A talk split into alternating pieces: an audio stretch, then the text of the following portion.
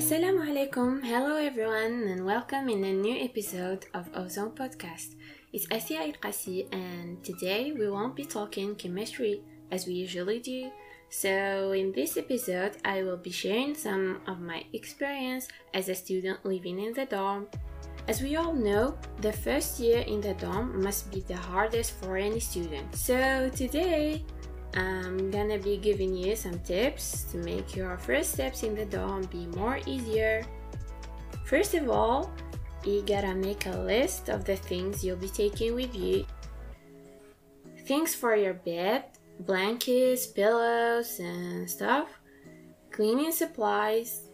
Oh, by the way, you'll need to clean it up before getting your stuff in it for the first time.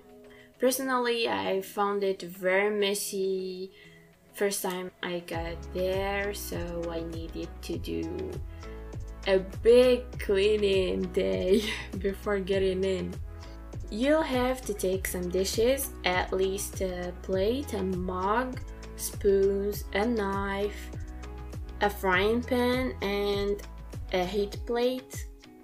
Well, as for the dishes, it depends in what you plan for the food part in your dorm life. So basically, you'll need more if you plan to cook in your room.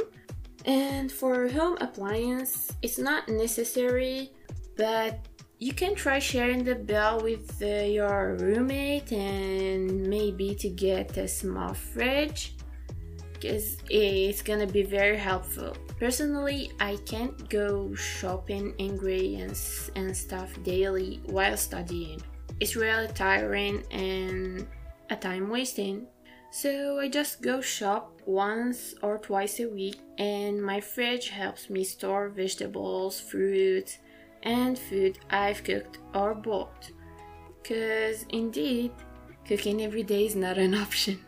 You may get also stuff for your security, add a lock from the inside of the room and put one for your wardrobe. These are the main things you should take with you.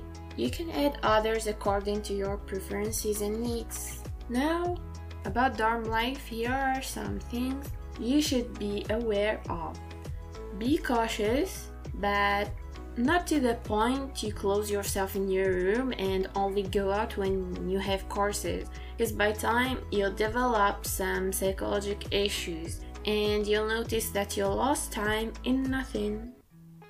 So, fill your free time with a hobby like reading and diverse activities such as joining a club like me, since I joined Ozone Club, I learned many things and developed my personality and soft skills without forgetting all the fun I had and those memories I made.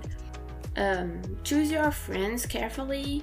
Not everyone in the dorm is a good person, but not everyone is bad as well. You should look closely to someone before considering them as a friend.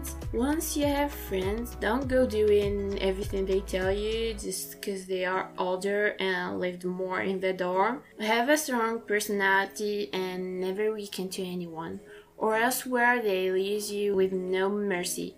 When I say be strong, I don't mean be rude. Just learn to make the difference between bad and good, between what would hurt you and what won't, and of course, keep your ethics and principles.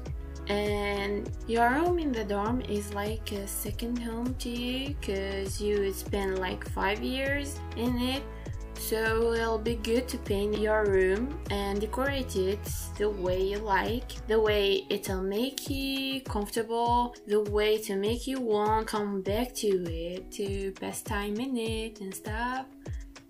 And without forgetting, you should learn to give yourself a break. Don't stick to from university to dorm, from dorm to university lifestyle a time in a while, hang out with friends or go yourself to places you like, relax and have fun. Cause only studying, working the whole time would cause you anxiety, stress, and emotional breakdowns sometimes, and all of that would make your yield go down and your marks won't be satisfying. To finish, you have to rely only on Allah, yourself, and your parents because people only love themselves and it's rare to find someone that would help you sincerely. Relying on others may hurt you more than you think.